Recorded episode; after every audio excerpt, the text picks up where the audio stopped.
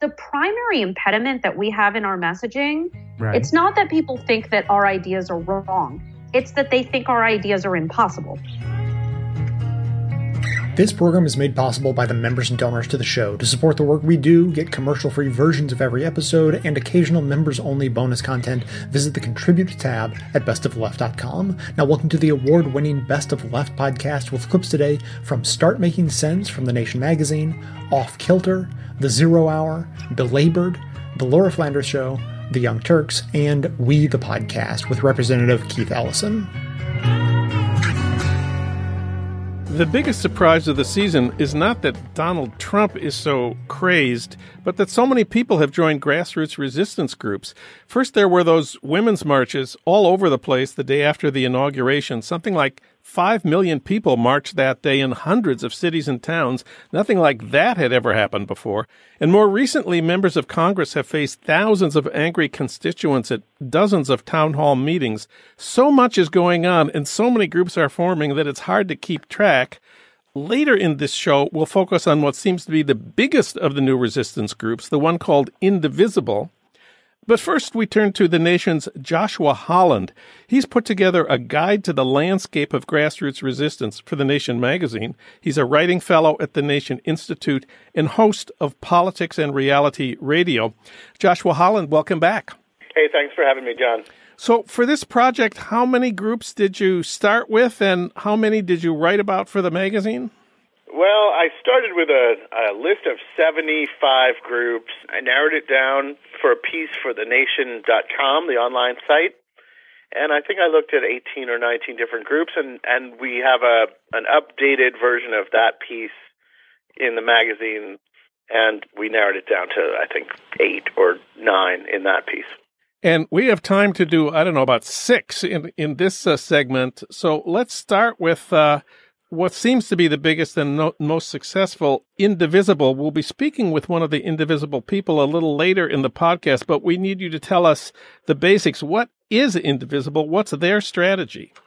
Well, Indivisible is a really interesting project in that it started with a handful of former and current Hill staffers, and they first set out with kind of a modest goal, which was that they were going to publish a guide that would help people understand how best to communicate with their elected officials, with their representatives on Capitol Hill.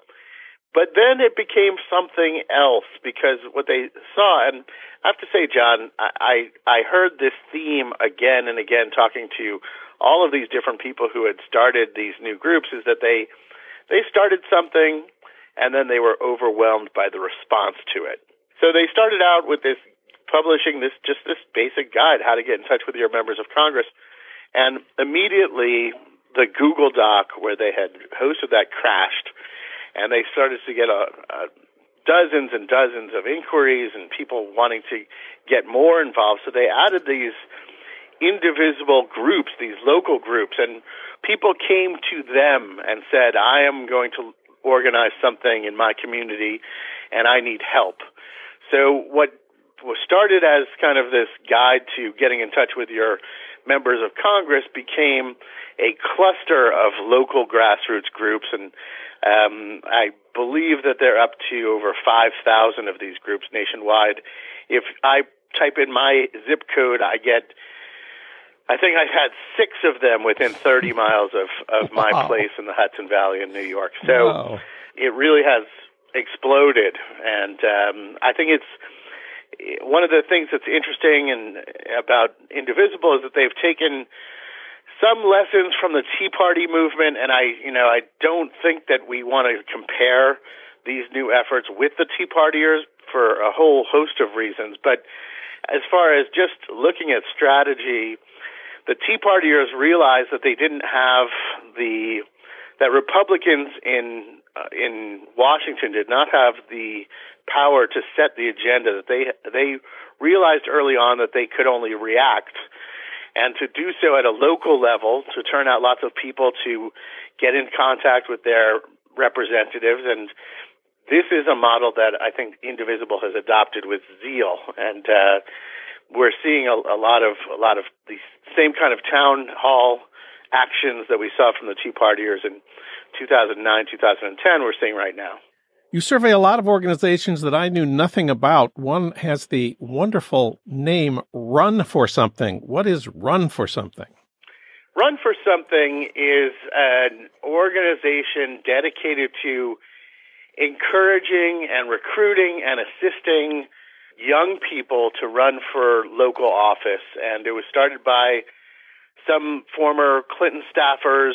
These are political pros. They identified a gap in in the existing infrastructure in that it was very hard for young people who have not maybe had the some of the advantages of doing a White House internship or whatever to to to get the training that they needed and and in some cases financial support that they need to run for office so they're encouraging people to do that Another group that you report on is called Knock Every Door. What are they? So when when I approach these people, I always ask them, so what is the what is the gap that you identified in you know the existing political infrastructure out there that you sought to fill? And the folks that knock every door, they realize that in a modern political campaign, in, in the traditional structure, it's very hard to get enough people to canvass to actually knock every door. They they want to go and, and have face to face conversations in all districts, including uh, districts that aren't competitive. So their idea is that instead of doing a kind of traditional canvassing operation where a campaign hires people to train other people to do canvassing. They are doing this in kind of a grassroots, bottom up way where people are, they give people the tools to reach out to their neighbors and to get other people to reach out to their neighbors. And they're basically trying to knock on every door in America and have a conversation with their neighbors. They understand that face to face persuasion is more effective than political ads and and what and what camp candidates say in their stump speeches. And so they um they're trying to like take the so-called 50 state strategy and up it to you know every single congressional district in the country the four, 435 district strategy. Swing left swing left made a lot of sense to me briefly tell us about swing left their idea is that they would get people who are living in safe congressional districts to identify the closest swing district and go there and and uh, canvass in that district. So this is kind of about the the inefficient distribution of Democrats. The idea is you have safe districts where you know it's there's an abundance of of volunteers and you have uh, swing districts where it's a little harder to find people, and the idea is to kind of flood the zone with people from from safe districts in in uh, nearby swing districts.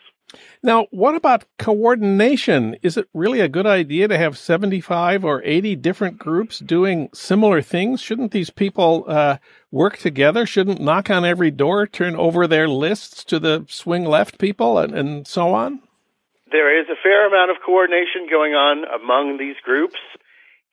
You know, a lot of this is, as I said, really just spontaneous. People furious about the election, figuring what can I do, and then doing something. And I would expect that, you know, like any group of startups, you would have failures. I mean, not all of these um, efforts are going to take off, but you only need a few to be successful to really change the picture.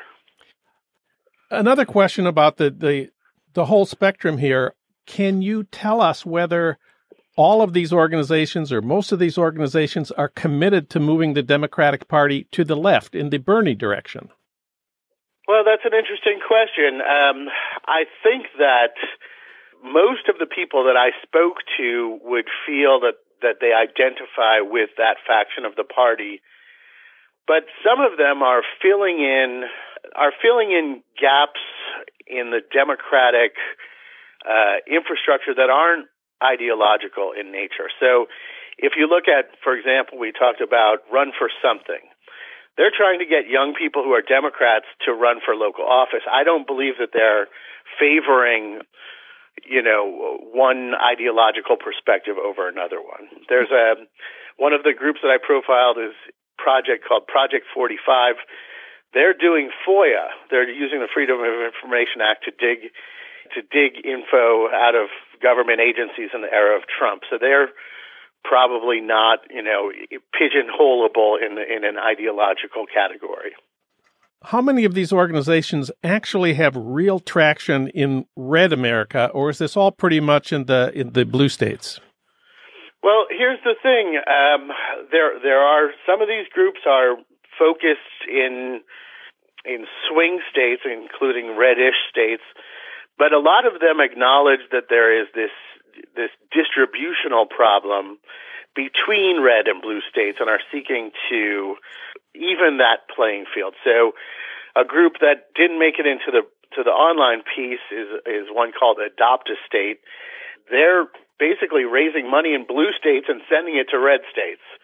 So there is a recognition that the Democratic Party has a lot of work to do in red states to rebuild the bench, if you will. And uh, I think several of these groups are working on that.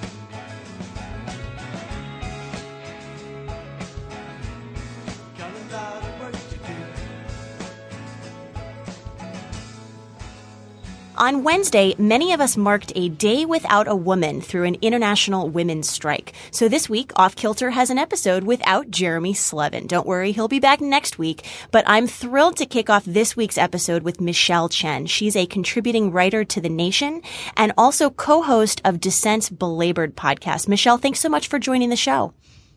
Thank you.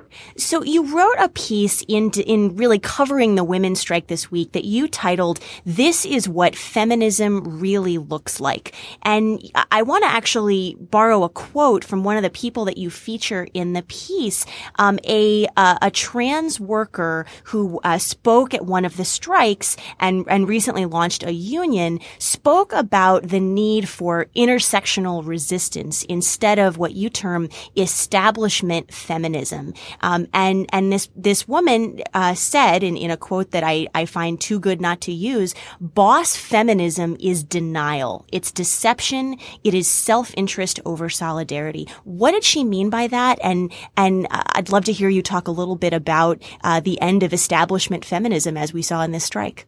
Um, yeah, well, um, first of all, I, I don't think uh, we've seen the end of establishment feminism, but I think that is um, what people are sort of trying to um, orient themselves against, or at least um, uh, you know, change their analysis to be more wary of that going forward. I think for a long time, um, the discourse around feminism um, has uh, revolved around this uh, image of um, you know feminism as it upholds a capitalist establishment. Um, and I think what um, what Octavia said in that quote was um, emblematic of a kind of grassroots feminism that is sort of returning to the original working class roots of International uh, Working Women's Day, uh, which was about uh, labor and it was about uh, women um, and the dignity of labor and how those two go hand in hand. So uh, rather than having a kind of feminism that uh, supports, um, you know, an overall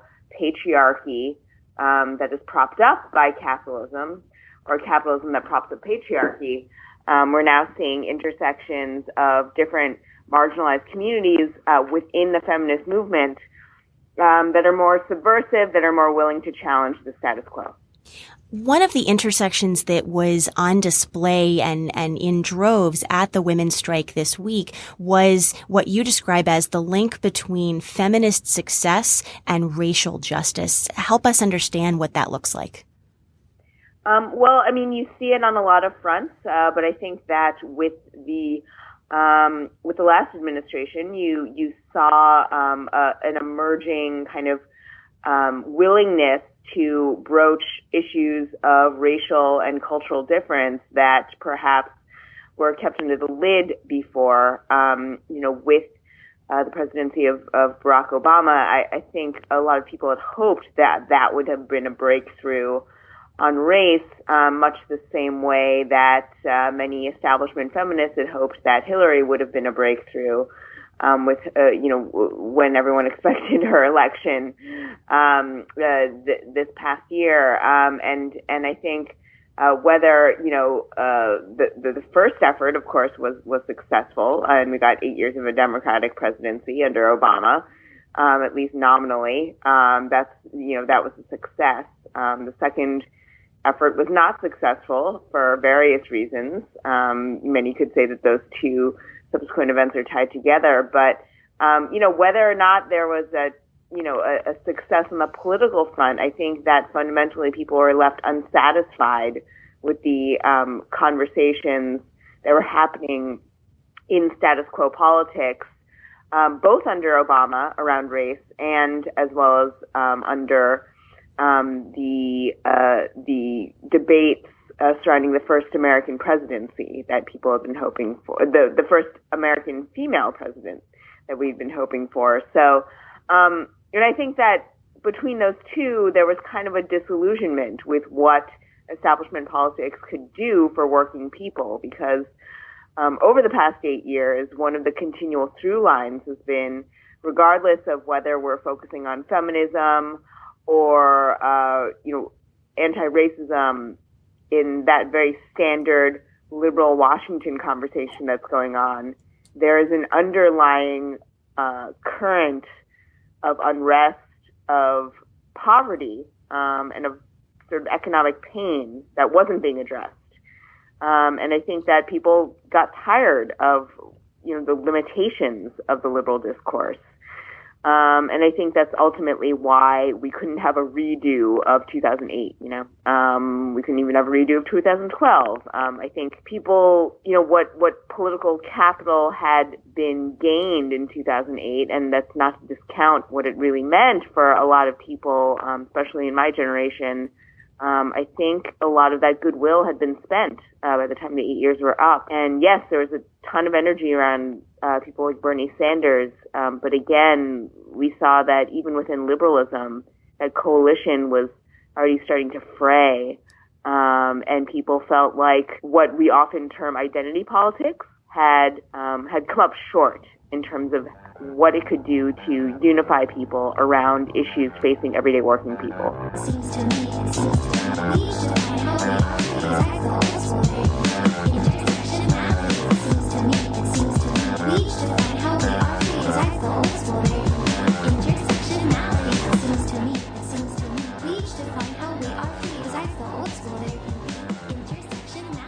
Last Saturday, the Democratic Party leadership voted in a new head of the party to replace, well, the last permanent one was uh, Debbie Wasserman Schultz, who made herself notorious during the primary campaign by pushing the um, debates to times when very few people would would be uh, likely to watch, doing that as a favor to the party's chosen, pre-chosen candidate of the time, Hillary Clinton. Now, people say, first of all, let me say this: people say, let's not relitigate uh, the primary of 2016 for the Democratic Party. Let's put that all behind us.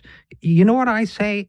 I say, let's relitigate it. Let's keep relitigating it, not because it's important to look in the past for the sake of looking in the past, but because we should not be embarrassed to admit a couple things. We should de- deal with a couple things straightforwardly. Number one, there is an ideological split in the Democratic Party between its left wing and its centrist corporate funded wing. And that ideological split reflects itself in two different ways. It reflects itself in different beliefs about policy, uh, and it reflects itself in different attitudes towards how party the party itself and its campaigns should be managed. There is a difference of opinion. It is not wrong to highlight differences of opinion. It, calling them relitigating the past is a way of trying to shame people into not talking about their differences. I think this party needs to talk about its differences because I think it's a party divided. And I think the Democratic Party establishment,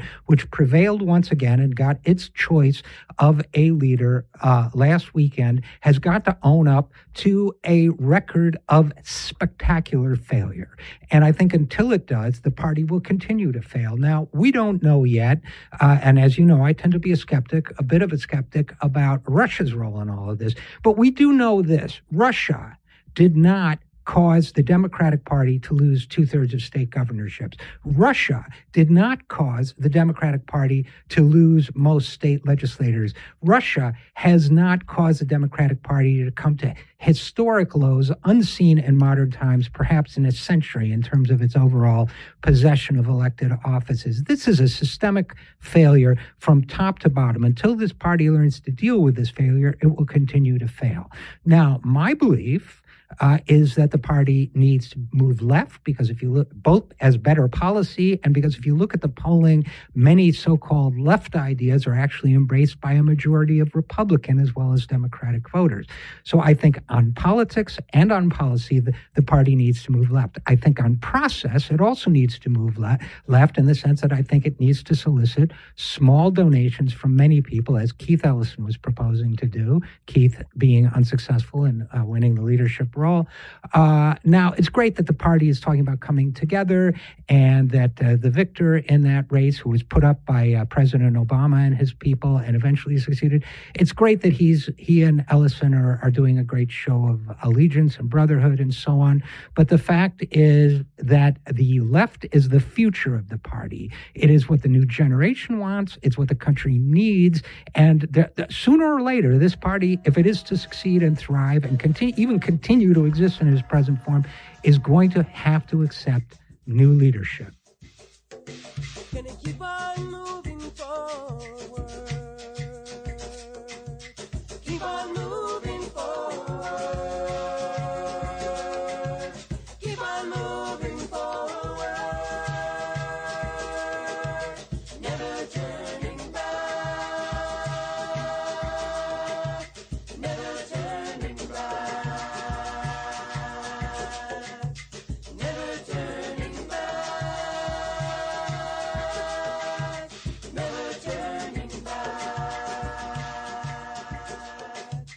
In the months since Trump's election, one of the loudest debates has been whether the left should care about rural people or just focus on the cities and so-called blue states, whether the quote white working class needs to be central to any struggle or whether it deserves what it has gotten by voting for Trump.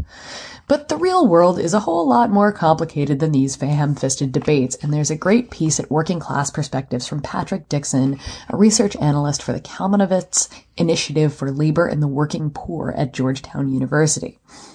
Titled Playing Chicken, Discovering a Diverse Working Class in Trump Country, the piece reminds us that this country is actually not divided into red and blue states, white and non-white areas, and that the working class is a multi-ethnic group of people from around the world who come together to be exploited by American capitalism. Isn't that the American dream? The piece focuses on the poultry industry in the US, which is almost universally considered to be a miserable place to work. Poultry producers, Dixon notes, intentionally avoided unions by putting plants in rural areas with mild climates that also tended to be in union unfriendly southern states.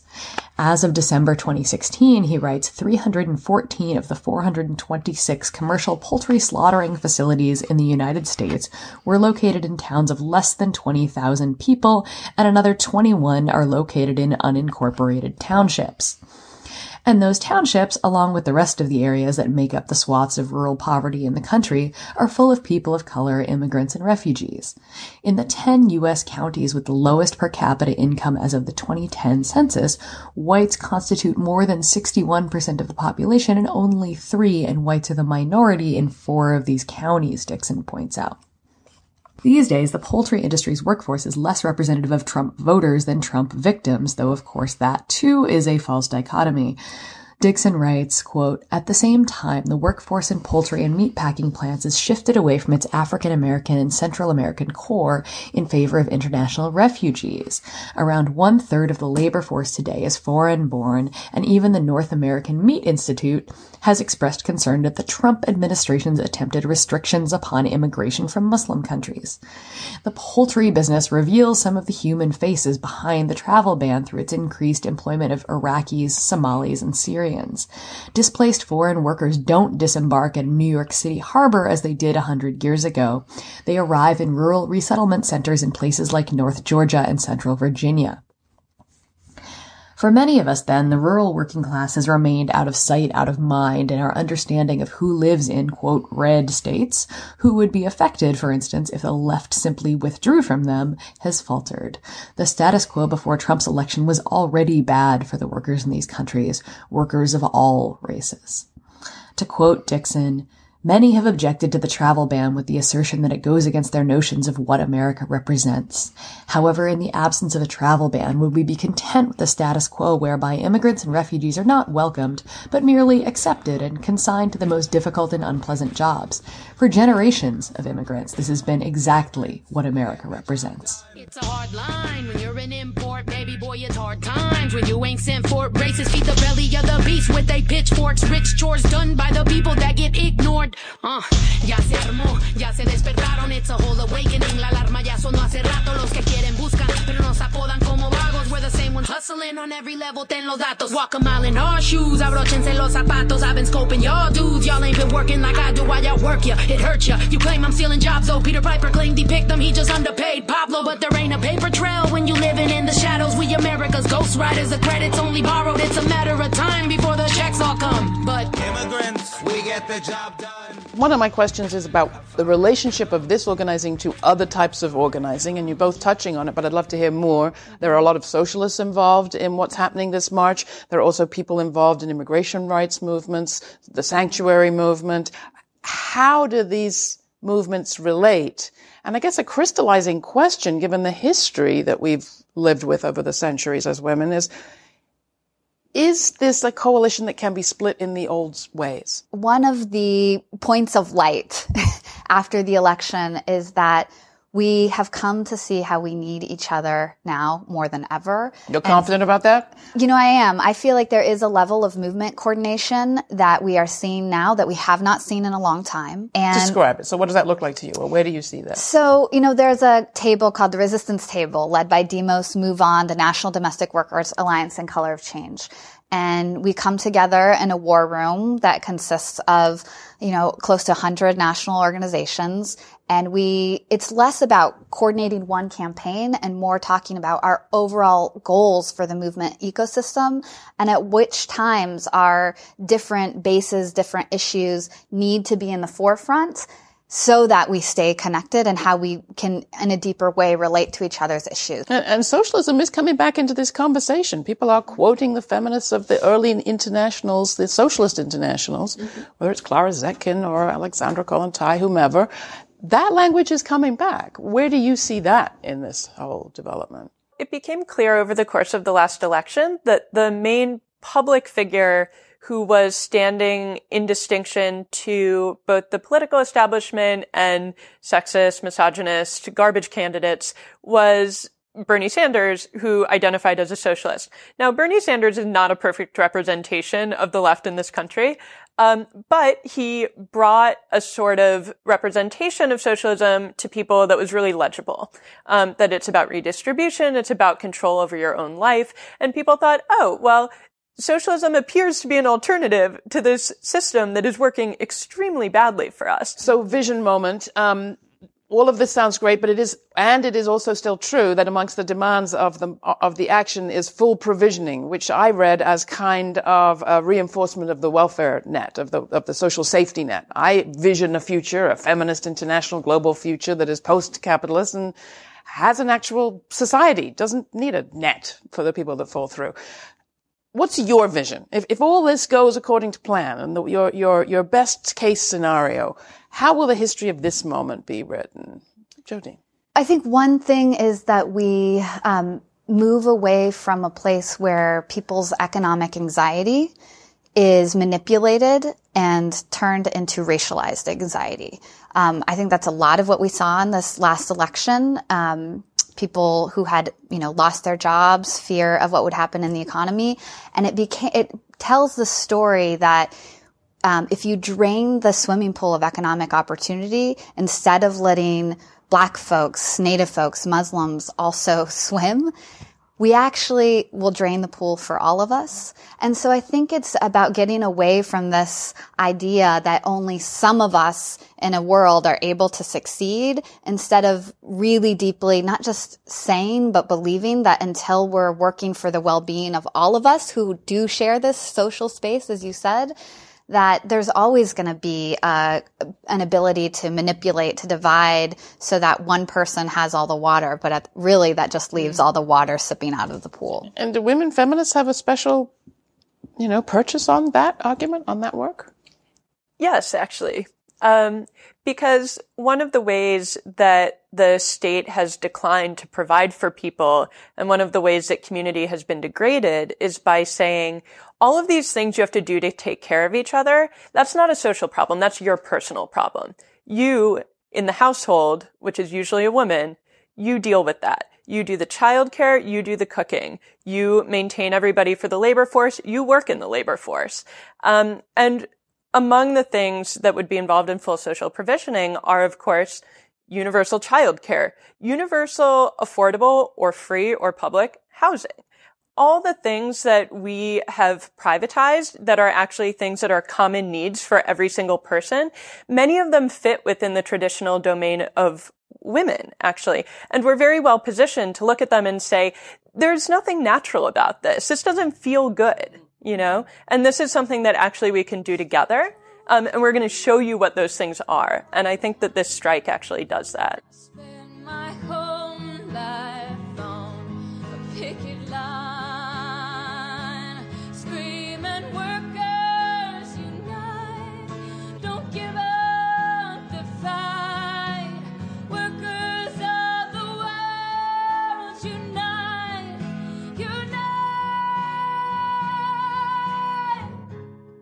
What if you could make the world a little bit better every time you used your cell phone? Well, it turns out you can thanks to Credo Mobile, because whenever you use a Credo product or service, you generate critical donations for progressive causes and vital activism work at no extra cost to you. They donate over $150,000 every month to progressive nonprofits, big names like Planned Parenthood and the ACLU, and some smaller ones doing critical work like Social Security Works and the Brennan Center for Justice. Credo truly does give you the power power to make positive social change every day. Not to mention, they offer coverage on the nation's largest and most dependable 4G LTE network, and you can easily transfer over with your existing number. So if you want a better world for all of us and a better way to stay connected to it, you want Credo Mobile. And right now, Credo has a special deal for our listeners. Go to credomobile.com slash best of the left and get two smartphones free plus 50% off unlimited talk and text. Just go to credomobile.com credomobile.com slash best of left. That's credomobile.com slash best of left. Or call 800-654-3182 and tell them best of the left sent you. It's time your phone company represented your values. That's Credo Mobile.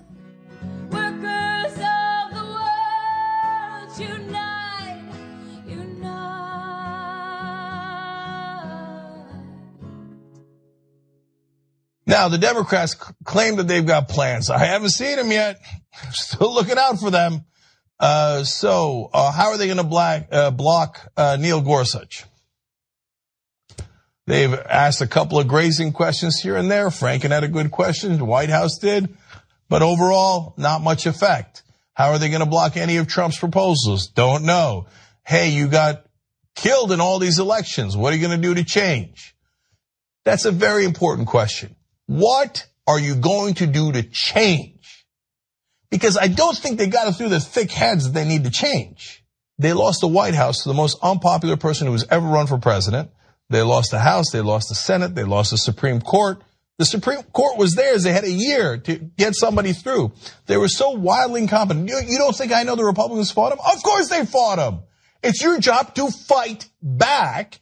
And when you have the law and the Constitution on your side, you're supposed to win. Instead, they turn that advantage into historic electoral losses.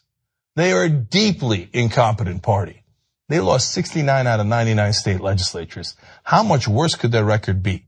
So when Anderson Cooper asked Nancy Pelosi about those Democratic losses, let's see what her answer is. Hillary Clinton did not win the election, but a respected leader. But we have we have leaders for all different aspects of it. The Democratic Party is a congressional party, and we have leaders in Congress. It is a gubernatorial party, and but, leaders. But, but, on the state level, it is a party which has suffered tremendous losses uh, in, in, the last couple of years. It has, but uh, but uh, we, we, have a plan to address that. So there's not one standard bearer for the for that you see as the leader of the Democratic Well, we're not in a presidential uh, we're not in a presidential time. Okay, two different parts of that. One is who is the Democratic leader? I actually don't care about that that much. Look, it has a very clear answer. Who is the single most popular politician in the country? Well, the polling indicates that it's Bernie Sanders. Now that's the same Bernie Sanders that the Democratic establishment did their best to torpedo. They're the ones who made sure that they all backed Hillary Clinton. They all uh, were against Bernie Sanders. Well, are you ever going to admit you were wrong, Nancy Pelosi? Democratic leadership, are any of you going to come out and say, our bad? Now, Bernie Sanders at a 61% approval rating, Hillary Clinton's at a 35% approval rating, Trump's at a 37% approval rating. Oops! We should have backed Bernie Sanders. We should have backed a populist progressive agenda. You're never going to admit that because you're never gonna go in that direction because you work for your donors. That's who you work for. Just say it. Say it already, okay? So when they ask her who's the leader, the answer is obvious. The most popular guy is Bernie Sanders. But she doesn't give that answer. What's the first person she said? Hillary Clinton. So, well, Hillary Clinton lost, but you know, Hillary Clinton. Are you kidding me? We're still even having a conversation about the name Hillary Clinton.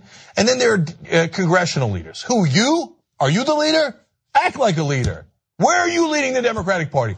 Nancy Pelosi, what is your vision for the Democratic Party? What is Chuck Schumer's vision for the Democratic Party? Does anybody know? I don't think they know. Bernie Sanders has a vision.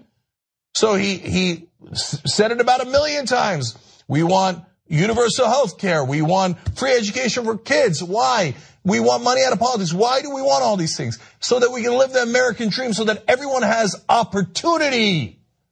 But the Democrats, they don't like to talk about that. All they like to talk about is Russia, Russia, Russia, because it's easy. That way they don't have to talk about economic issues. Secondly, he said, what's your plan? She says, we have one. What are you waiting on? Congresswoman Pelosi, what are you waiting on? What is this, like a secret plan like Trump had? Oh, ISIS, Trump, believe me, when I get into office, my plan is going to be so fantastic, it's going to make your head spin, right? Where's your plan, Democrats? They don't have one. Their plan is to keep on taking donor money, keep on trying to use Bernie Sanders as a mascot, and do the same old tricks they've been doing forever and keep on losing like they've been doing forever. Well, we don't accept that non-plan. And we're going to challenge you on it. Look, I think the right answer is Justice Democrats. That is a progressive populist wing of the Democratic Party.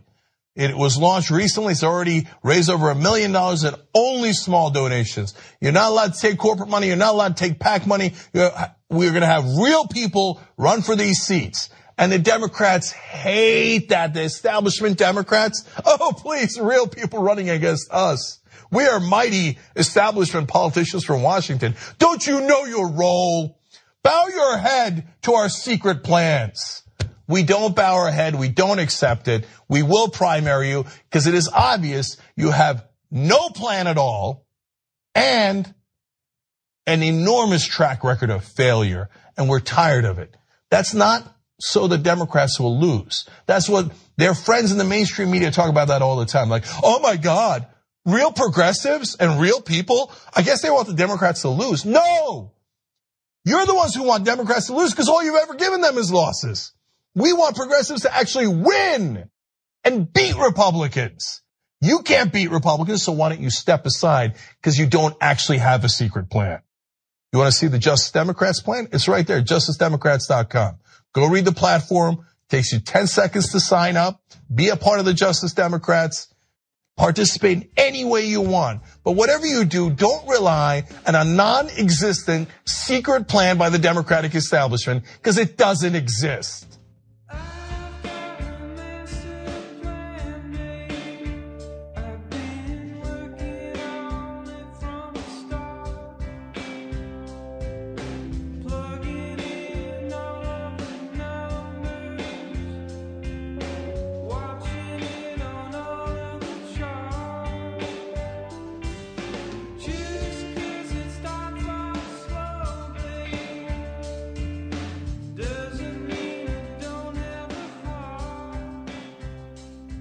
Of all, you know, there's like a pretty well fed consultant class of folks who um, make a living telling politicians, telling the Democratic establishment that no, you can just sort of triangulate or white working class your way or whatever the new permutation on it is to victory.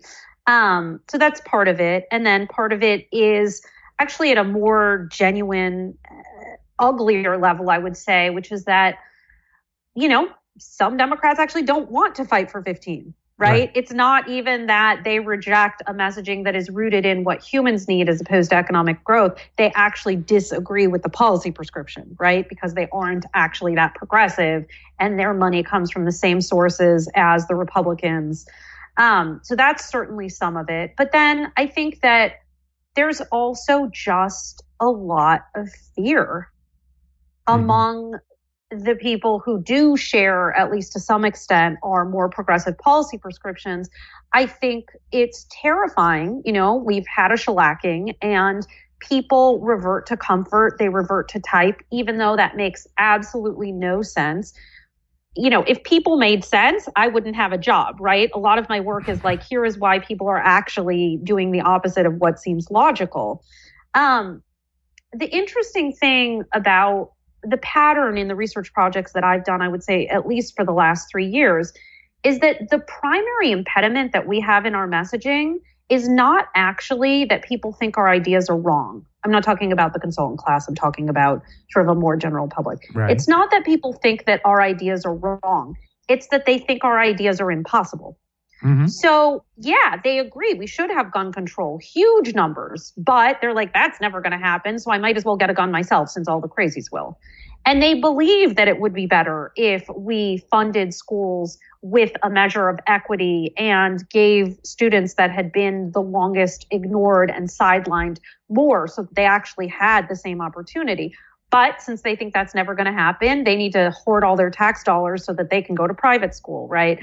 They do actually prefer our policies. It's not it's not that that our main opposition is actually our opposition's ideas, it's cynicism. You know, I think and so, a, yeah, go, go ahead. ahead. Sure. Uh, finish your thought. So, a lot of the messaging challenge that we see actually is around a knee jerk progressive tendency to lead with the problem, right? What I uh-huh. like to call this is the Titanic. Would you like to buy a ticket? Or, you know, boy, have I got a problem for you, right? The climate is being destroyed. Right. Donate to this, right? There's a war on women. Come do that. And the thing is that most people, they don't want more problems. They got 99 right. problems and they don't want ours. Right, right. And so, you know, unfortunately, we're, uh, we're going to have to uh, wrap up. But I guess then, so the big challenge is, uh, you know, just to s- sum it up, and then we'll have like 20 seconds. But it sounds like the big challenge is is basically uh, how do we present our ideas in a way that says, and we can do this. Yeah. Yeah, and not just and we can do this, but actually what I like to call messaging from inevitability. That this is a matter not of if but when. And I think that the sort of paragon that exemplifies this is marriage equality. When right. they stopped focusing in on people are very upset about this and it's an abrogation of rights and our rights and we have a big opposition and basically pivoted to love and relationships, but also we're getting married people. That's right. what's happening. Right. This is the future. Right. You can get on the bus or you can be left explaining to a grandchild why you had a problem. Right. We need to make it so that our things, we need to stop telling people we're the losing team because nobody wants to be on the losing team. No, I, I love the message of inevitability. I think that's got to work. It's inevitably going to work.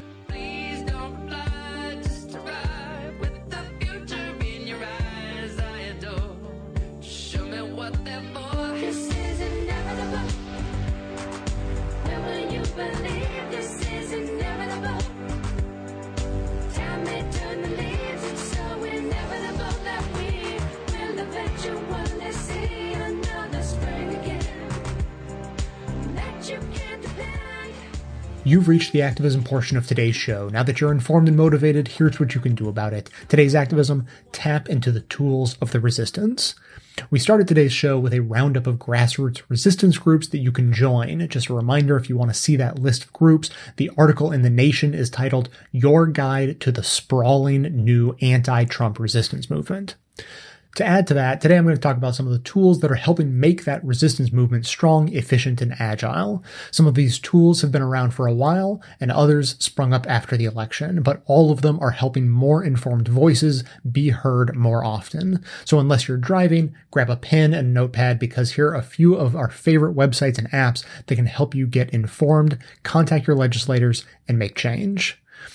Fivecalls.org is about simplicity and speed. The site gives you everything you need to make up to five calls to elected officials in five minutes.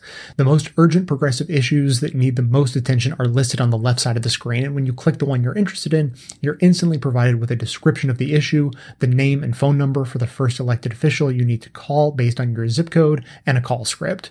With fivecalls.org, you can be an active participant in the resistance before your lunch is done reheating the office microwave. Countable.us focuses on information. Countable was born out of the idea that it shouldn't be so hard to understand what your elected officials are up to, and it should be even easier to hold them accountable for their votes. The nonpartisan site provides clear, succinct summaries of upcoming and active legislation, allows you to directly tell your lawmakers how to vote on the issues, and makes it easy to follow up on how your lawmaker actually voted. They also streamline the process of contacting your lawmaker on every issue you read about and allow for easy social sharing. You do have to create a login to take action on this site, but if you want to really know what's going on on the floor of Congress, it's worth it. If you work for a progressive organization, you may also want to check out their embeddable advocacy widget for your website. If you want to know when it's time to get in the streets, you can stay up to date on the latest direct actions happening near you with resistancecalendar.org. This is basically the unofficial online calendar of the resistance at the local level. Just search the keyword for an issue you care about or the city you live in and select the month, and you'll see a pinboard of related events. You can also view the results in chronological order and in full calendar view. If you've got an event you're planning, you can also easily submit it to the resistance calendar. Next, if you're feeling like you need a little more guidance to flex your activism muscle, you'll get the help you need at resistancemanual.org, a project by Stay Woke. If the site looks like a Wikipedia page, that's because it basically is. It's Wikipedia for activism. They're crowdsourcing resources, information, and tools to create a robust, curated go-to resource for the resistance. Don't worry, everything is reviewed and approved before it goes live. The site is full of updates on the latest Trump atrocities and how you can resist, but they also have a section called Tools of Resistance that includes tips and resources on contacting elected officials, organizing, planning events, and even self-care tools. We've just begun to scratch the surface of what's out there, so if you want to find more tools, we recommend heading over to actionalliance.co, a collaboration of call to action websites and apps. It's a simple one-page website that's categorized and linked to a wide variety of online tools, including some of the ones we've talked about today, that are all helping the resistance stay on top of the issues. Find the ones that are right for you and make them part of your resistance plan. The segment notes include all of the links to this information as well as additional resources, and as always, this and every activism segment we produce is archived and organized under the activism tab at bestoftheleft.com. So if keeping the resistance efficient, effective, and informed is important to you, be sure to hit the share buttons to spread the word about tapping into the tools for the resistance via social media so that others in your network can spread the word too.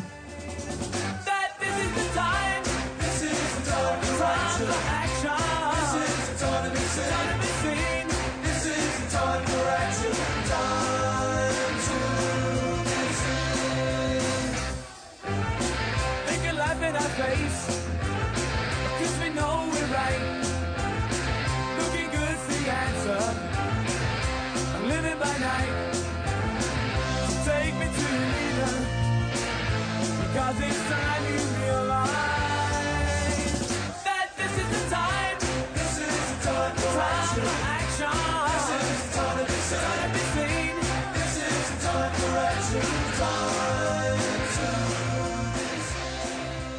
need to fight like never before against the policies of blame, exclusion, and isolation. Divisive politics hurt us all and slow us down on the road to progress. Ilyse Hogue had something to say about this. I think it's really important for our brothers on the left to think about this is not our fight to fight alone as women. That you guys need to stand up and call out your brothers when they are saying something that doesn't conform to our collective values. Um, if they're they're going to hear it differently from you, we get really tired of doing it ourselves, and collectively is the way that we pro- progress. Um, and that's true for, for all of the issues that divide us. It's all of our responsibility together to confront this oppression and this bias. I firmly believe that women, poor, middle class, rich, black, Latina, native, white, must lead us in the fight against the politics of exclusion and isolation in America. To build a movement of women invested in the future of our country with renewed energy. I asked Ariana about this. I think it's important for all women, for all people to be organizing. I just think that's going to be the biggest way. And by that, it doesn't mean it has to look like on the ground. Organizing can look like all kinds of things. Organizing your work community, um, connecting with your elected officials, um, your book club. I have tons of friends now that are like using their book clubs as their base to like call their legislator. Like I'm just seeing all kinds of stuff happen right now. Um, and I want to continue encouraging it. This election made clear that America is not a post-sexist society, even though we wish that it was. Nope. In America today, sexism is quite alive and well, unfortunately. Sure, women have seen huge gains in employment and education and economic autonomy since the 60s, but the reality is, is that two thirds of all the people working for minimum wage today are women. And whether they're in low wage jobs or sitting in a corporate boardroom, women are still paid less than their male co-workers. I asked Ariana and Ilyse what a truly feminist society would look like. I think it would look like um, all genders being able to to have the ability to to live out their lives in a way that is fulfilling, in a way that their basic necessities are taken care of, and more, um, and in a way that allows them to experience joy and that can actually like move our communities in a way where we're not just talking about profit, but we're talking about our well-being, like the well-being of all of us. Um, sounds so idealistic, but I think like that's to me that's what feminism means, right? Um, and that we're like acknowledging all the intersection in our differences when we say women because that's varied um, in class and race and, and sexual orientation and and what what kind of how you even identify as a woman and so forth. Um, I think it's like using those differences in a way that not erasing them and saying equality, but like acknowledging them and figuring out what it means to for each person to to have what they need to to succeed. You know, I think the future is in part females for sure. I think the future is recognizing that um, the people have a real role to play in leadership and that elected leaders across the board need to listen and keep their fingers on the pulse of where their constituents are, that we're not waiting to have things handed to us, that we are going to be out there um, demanding, you know, real change, structural change in the streets. And, you know, the, you're speaking of bright lights, 14,000 women have filed to run for office since the election at All right. state and federal level. And, and that's what the future looks like. You may ask how you as an individual can make a difference. You can. You must, actually. There are people and organizations who've been fighting for you and your family for decades. Find the grassroots group that resonates with you. You know, the one that you just sort of click with. If you can't find one, start one. Join a church, synagogue, mosque that volunteers in the community at a homeless shelter, free clinic, or diaper bank and understand that all of these important things, diaper banks, free clinics, free homeless shelters, and the rest all depend upon political outcomes in elections. Understand that you not only have to be an activist, you have to be a voting citizen who's willing to vote your values. How do we get there? What should the movement look like? What would its vision be? Call to action, I would say, is get involved. And get involved in two ways, or three ways, actually. I'm going to go with three ways. One, support a woman running for office, wherever you are be it at the local level, the state level. Get involved in her race. Ask, go there, ask how you can actually be helpful. Two, get involved with one of the groups that's really under fire right now. Do what you can. show up to a rally, make a call to your congressperson, give a couple dollars if you can. And three, all of the groups that you're involved with now, ask them to integrate a more substantive gender lens into their work, right? And and we do the same with race lens, right? We we are the movement that actually believes that our strength is our diversity. And so when we interact with the groups that we've traditionally been, been involved in, whether it's an environmental group or a social justice group or a legal group like the ACLU, tell them as a member that you want a strong gender lens involved in everything that they do. There are many ways to continue to be involved in the feminist movement. Many women and allies around women's marches on Washington after Inauguration Day to protest Donald Trump and his anti-woman rhetoric. The organizers of the march and every person who shows up to support it are doing exactly what this country needs, now more than ever. How could people join the work that is already being done to help bring about that movement and the feminist future?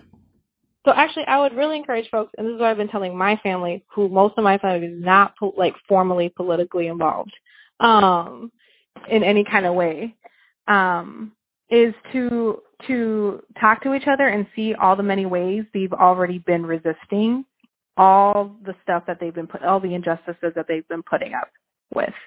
Um, and I say that because I think that one of the things that we do as a movement is we act like resistance only looks one way.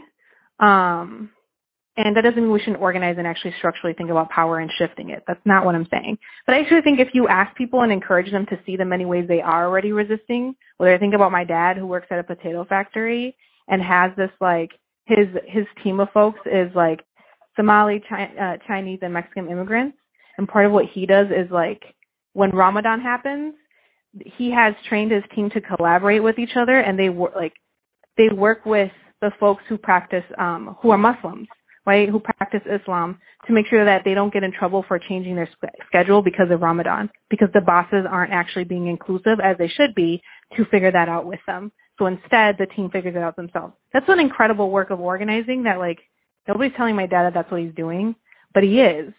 And so I think if we actually start from letting people know that they're already resisting in a whole bunch of ways, and now they're ready to do it even further, just remembering that because otherwise I think we're going to miss as a movement learning from folks that have been doing it, but maybe not in the ways that we expect or that we've been doing. Um, so that's one thing I would say. Um, and then from there, I would, I think like many people have already said, I would say like, what are the organizations that are doing work that you can plug into?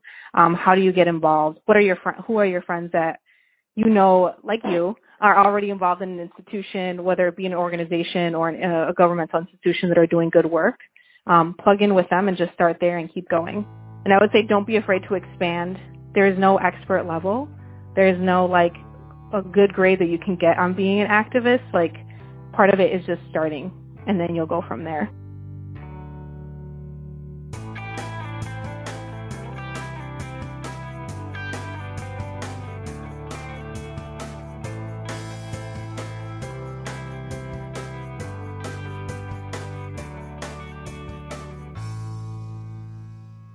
We just heard clips today starting with Start Making Sense laying out a roundup of grassroots resistance groups. Off Kilter discussed intersectional feminism taking aim at the capitalist establishment. The Zero Hour argued that we do, in fact, need to relitigate the 2016 primary and hash out the differences that divide the Democratic Party. Belabored explained why we can't just abandon red state America to their fate. The Laura Flanders Show discussed the emerging movement coordination and the growing awareness how much we all need each other. The Young Turks made a case for how Democrats could start winning again. The Zero Hour had a conversation about framing progressivism in the messaging of inevitability.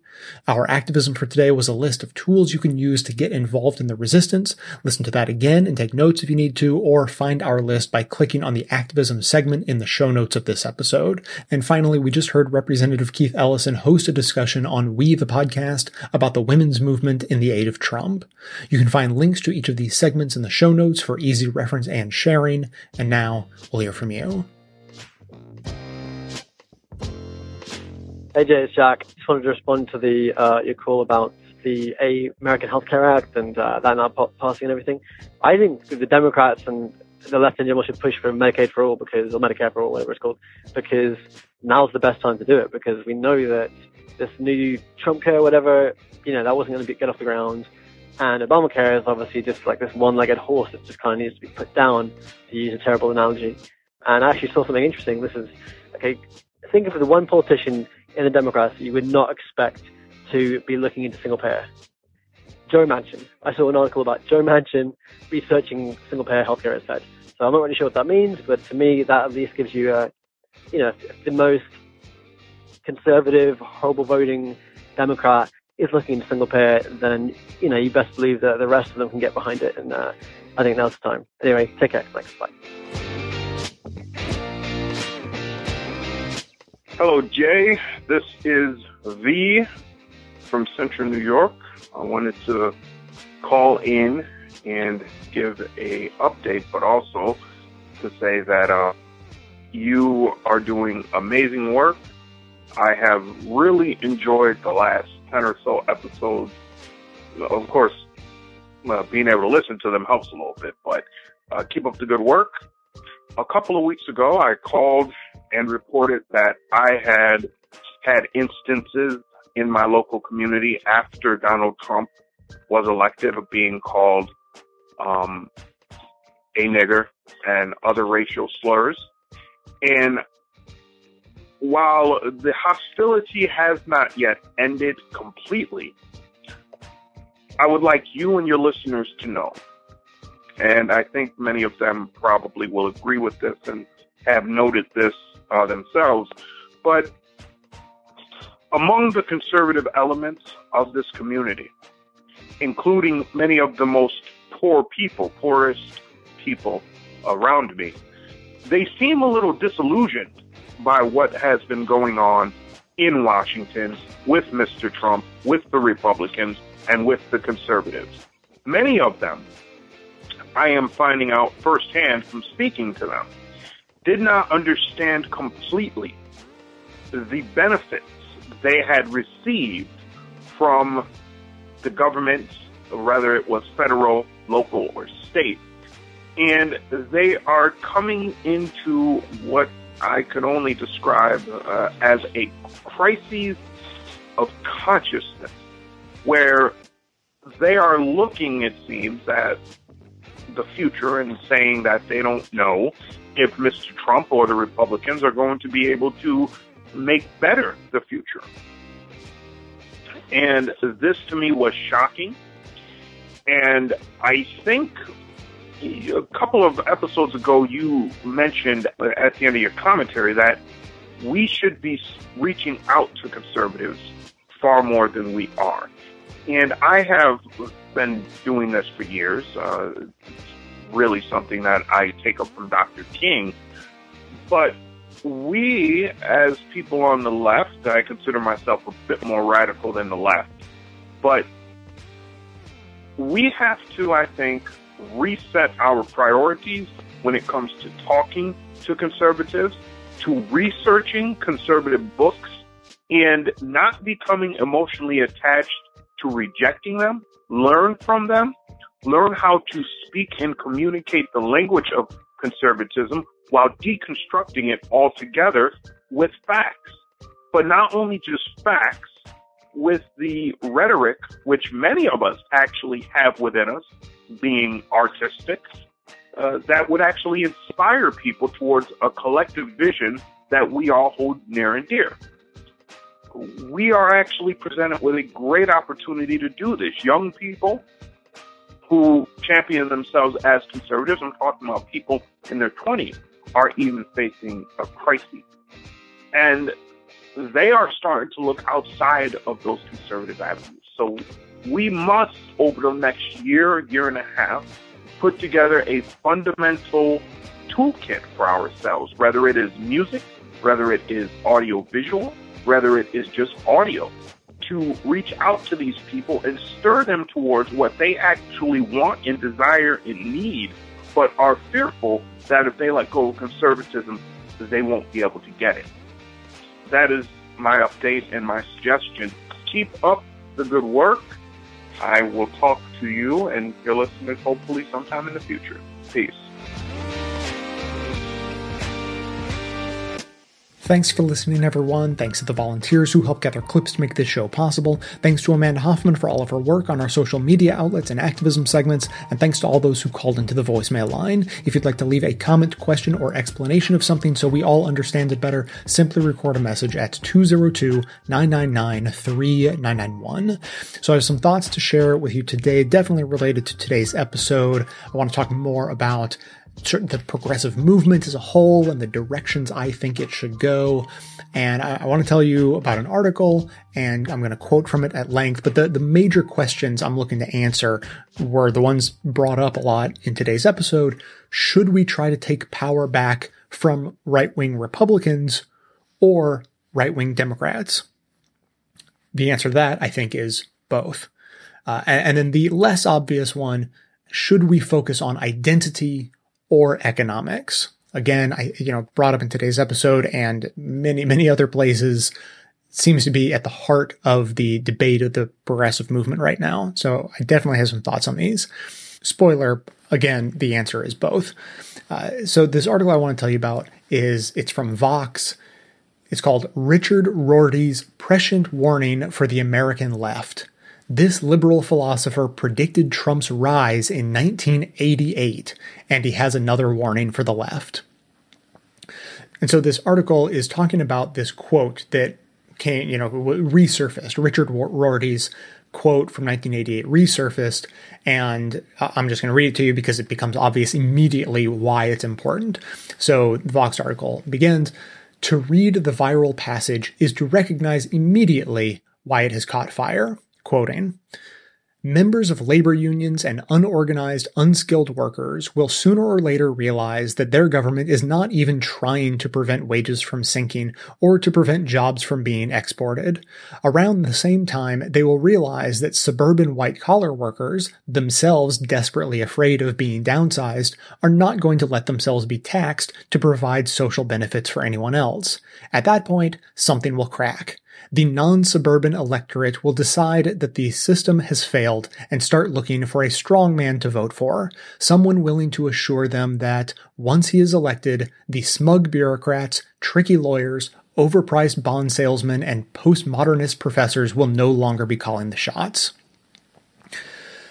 So he said that in 1988. We are obviously living his prediction as we speak. And so uh, the uh, Vox article goes on to sort of explain all right, so this guy sounds like he was onto something. What was he talking about? So he breaks down the progressive movement into two categories, more or less, uh, which is overly simplistic, but it kind of is okay to demonstrate his point.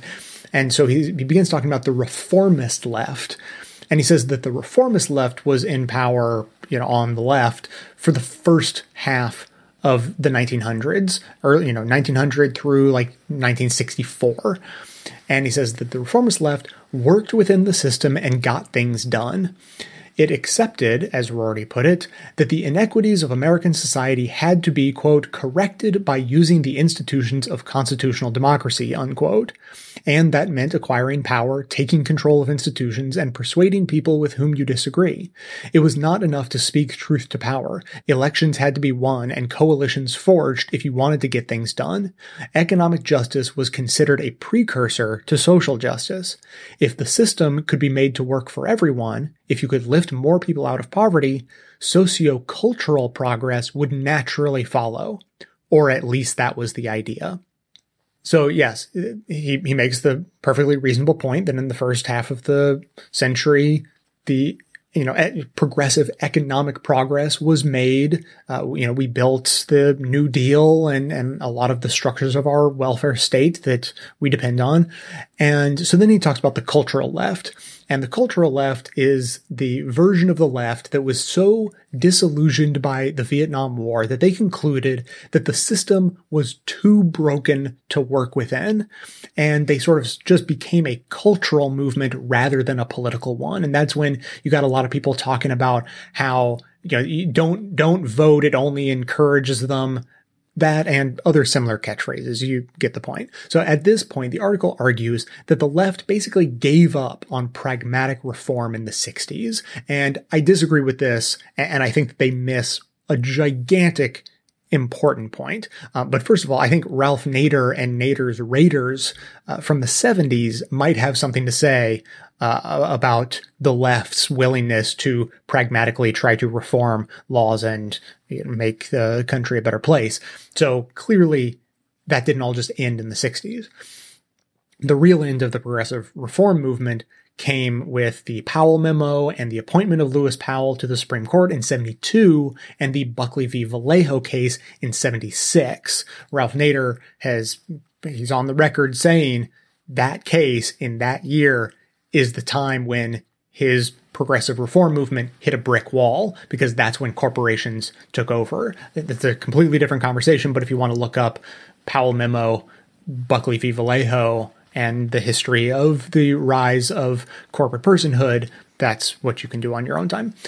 Nonetheless, the broad argument of the article still holds up in the end. It, it goes on to talk about how the so called cultural leftists turned then to identity politics in place of pragmatic reform. The article says in the 60s, I'm sure that's when it started, but I, I would say that it's that Buckley v. Valeo case that really ma- made it not so much that the left then turned to identity politics, but sort of that that's all they could make progress on because the corporations had, then basically took over the government. So the article continues. In many ways, this was a good thing. The economic determinism of the pre 60s left was embarrassingly myopic. Most of the gains made by the left in the early and mid 20th century went to white males.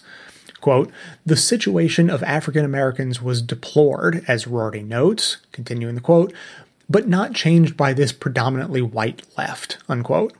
The plight of minorities and gay Americans and other oppressed groups was an afterthought. This was a moral failure the cultural left sought to correct.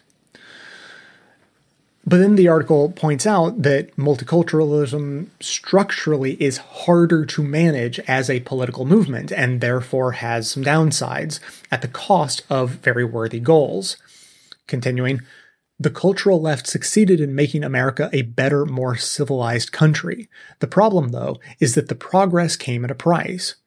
There is a dark side to the success story I have been telling about the post 60s cultural left, Rorty writes. During the same period in which socially accepted sadism diminished, economic inequality and economic insecurity have steadily increased. It's as if the American left could not handle more than one initiative at a time, as if it either had to ignore stigma in order to concentrate on money or vice versa, unquote. Rorty is particularly hard on Presidents Jimmy Carter and Bill Clinton, both of whom he accuses of retreating, quote, from any mention of redistribution, end quote, and of, quote, moving to a sterile vacuum called the center, unquote. The Democratic Party under this model has grown terrified of redistributionist economics, believing such talk would drive away the suburbanite vote. The result, he concludes, is that, quote, the choice between the major parties has come down to a choice between cynical lies and terrified silence. Unquote. The article continues. Immediately after the now famous passage about a future strongman, Rorty offers yet another disturbing prophecy, quoting, one thing that is very likely to happen is that the gains made in the past 40 years by black and brown Americans and by homosexuals will be wiped out jocular contempt for women will come back into fashion. The words nigger and kike will once again be heard in the workplace. All the sadism which the academic left has tried to make unacceptable to its students will come flooding back. All the resentment which badly educated Americans feel about having their manners dictated to them by college graduates will find an outlet. Unquote. So that's the last I'm going to read from that article. And, and, so this guy accurately predicts the rise of someone like Trump and accurately predicts the attacks on all of the social justice progress of the past few decades. He lays out how progressives made a lot more progress on economic issues in the first half of the century than the second. And when the post war era was eventually sort of met by Reaganomics, there was no real economic opposition on the left anymore. And we've been a sunk fish swimming sideways ever since. Neoliberalism light under Democrats and neoliberalism to the extreme under Republicans. So I completely understand the instinct in many to say that we made a wrong turn. We never should have begun to focus on identity because look where it got us. Let's focus everything on economics and allow that to disproportionately help the most disaffected in a positive way. Isn't that's great. It's it's a great populist message. It riles people up and it actually helps the people who we want to help anyways. But if that's your conclusion, then you're missing the bigger point beginning to focus on identity was never the problem. It was our seeming inability to do both that was the problem. The answer should be obvious. We, we tried progressive economics for the first half of the century and we built the modern welfare state that is totally critical to our country. But we also left a lot of people behind. So that theory didn't work. Focusing on economics does not naturally bring everyone with you. But then we focused on righting that wrong by embracing multiculturalism and putting it at the forefront of a cultural reform movement for the past 50 years, but managed at the same time to slip into massive inequality and corporate dominance at the same time. So the obvious answer is that we have to learn to do both. But the good news is that there's never been a better time. And more and more people have begun to get that all of this shit is connected. When you integrate an intersectional perspective of oppression into your thoughts on neoliberal economics, or if you talk about the effects of capitalism on the oppressions that people experience in their lives, each issue only strengthens the other. There is no conflict here, no decision to be made about which is more important. There is only a clear and obvious path forward that the progressive movement needs to walk together. And that is to do both in solidarity. Keep the comments coming in. The number again, 202-999-3991. That's going to be it for today. Thanks for listening, everyone. And just a quick reminder before I go about the mobile carrier that lets you make the world a little bit better every time you use your cell phone. Of course, Credo Mobile is the only progressive phone company. They give millions of dollars every year to nonprofits like Planned Parenthood and the ACLU. They've even been Planned Parenthood's largest corporate donor for years. Not to mention, of course, their coverage is dependable and you can keep your own number when you switch over. So go to Credo Mobile mobile.com slash best of the left or call 800-654-3182 and mention best of the left to get two smartphones for free plus 50% off unlimited talk and text. Now, thanks to all those who support the show by becoming a member or making one-time donations, that is absolutely how the program survives. Of course, everyone can support the show just by telling everyone you know about it and leaving glowing reviews on iTunes and Stitcher. Help us in our mission to aggregate and amplify the best progressive media by joining up with us on Facebook and Twitter and sharing all of the great content we're putting out there. And for details on the show itself, including links to all of the sources and music used in this and every episode, all that information can always be found in the show notes on the blog. So coming to you from inside the Beltway yet outside the conventional wisdom of Washington, D.C., my name is Jay, and this has been the Best of the Left podcast coming to you every Tuesday and Friday, thanks entirely to the members and donors to the show from bestoftheleft.com. And it's a crying shame how we get so trained. We can see past the sad and